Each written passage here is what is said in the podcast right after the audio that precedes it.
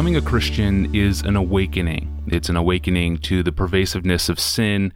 It's an awakening to the subtleties of evil. It's an awakening to our need of Christ. And it is also, in a strong sense, an awakening to the meaning behind all of the realities of life. Without grace, the world desensitizes us and it dulls our spiritual vision and it numbs our spiritual needs and it, it breeds an, a spiritual ignorance within us. So in Christ, we are brought to life, given a tender heart, and given new levels of sensitivity when it comes even to the pains of life.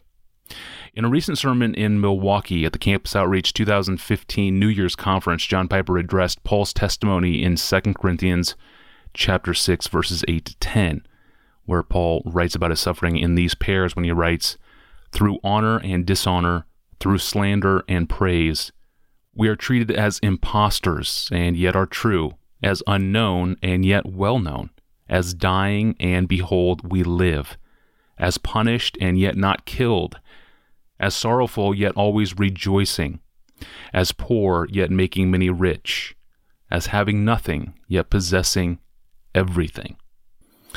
Building off of Paul's descriptions, here's what John Piper said. People see us as impostors, but in spite of that, we are real.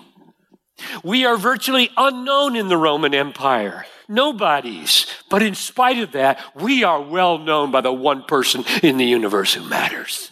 Third, we're dying. Our bodies are wasting away. But in spite of that, our eternal life in Christ is untouchable.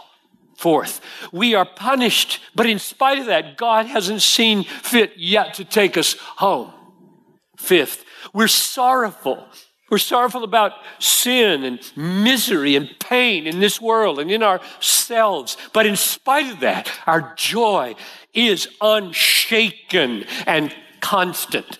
Sixth, we are poor. We have little wealth in this world, but in spite of that, we make many rich with the one treasure in the universe that counts more than anything. And lastly, we're nothing compared to the lovers of this world. We have nothing.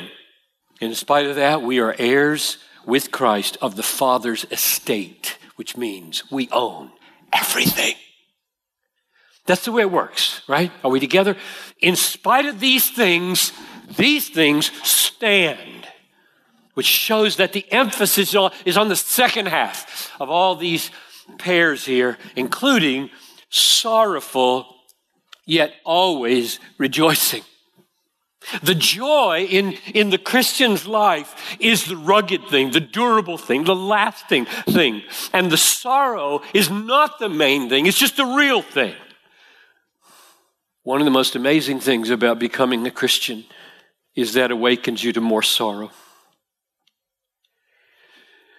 Come to Christ and you're not naive, you suddenly wake up to pain. Of course, there's pain for unbelievers, but they don't have any sense of how big it is, how horrible it is, how long it can be.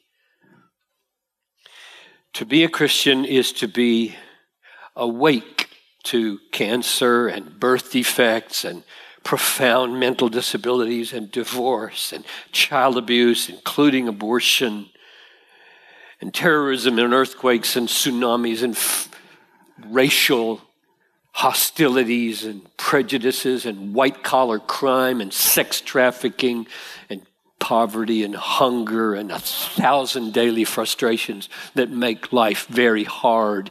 Every Christian is increasingly sensitized to these things. The gospel brings life, right? And living things are awake and alert and touchable by other things. Which means, welcome to Christ and greater sorrow.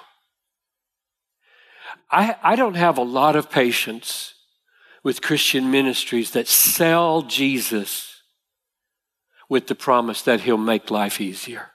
He doesn't. I promise you. He makes it real. He makes it eternal.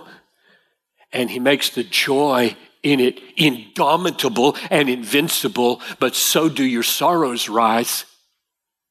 Come to Jesus and learn how to weep. The world doesn't know how to weep for lost people. They are one. They don't even believe in it. They don't believe in hell. They don't see to the bottom of anyone's pain. They see pain, they feel pain, but they don't see to the bottom of it. Christians are the saddest people in the world and the happiest. Do you feel that?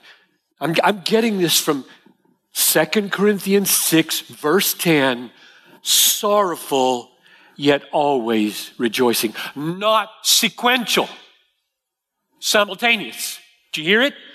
Sorrowful, yet always in, in, under, around, sorrow, joy. There isn't any other kind in a not yet saved world, right? If you think, I, I got to have all the sadness out of my life, I got to get all the sorrow and brokenness out of my life, then I might be happy. You won't have any. You will never get all the sorrow and all the brokenness out of your life. The more you love, the more you hurt. So I love this phrase. I love it. I don't want to be sad.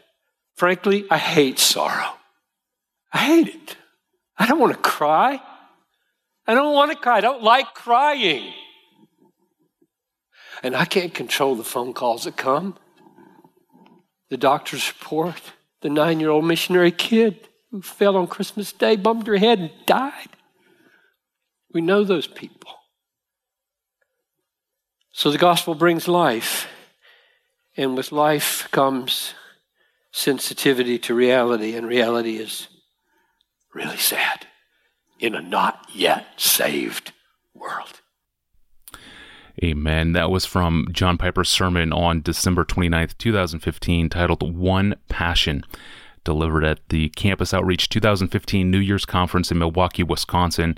You can find the full message on our site right now. For more information about the podcast or to send us your favorite John Piper sermon clip, please send us an email with the details of where we can find it. Connect through our online home at desiringgod.org forward slash ask Pastor John. Well, tomorrow we hear from a podcast listener who wants to know what assurance do we have that the human fall into sin will not repeat in heaven? I'm your host, Tony Reinke. Thanks for listening to the Ask Pastor John podcast with John Piper. We'll see you tomorrow.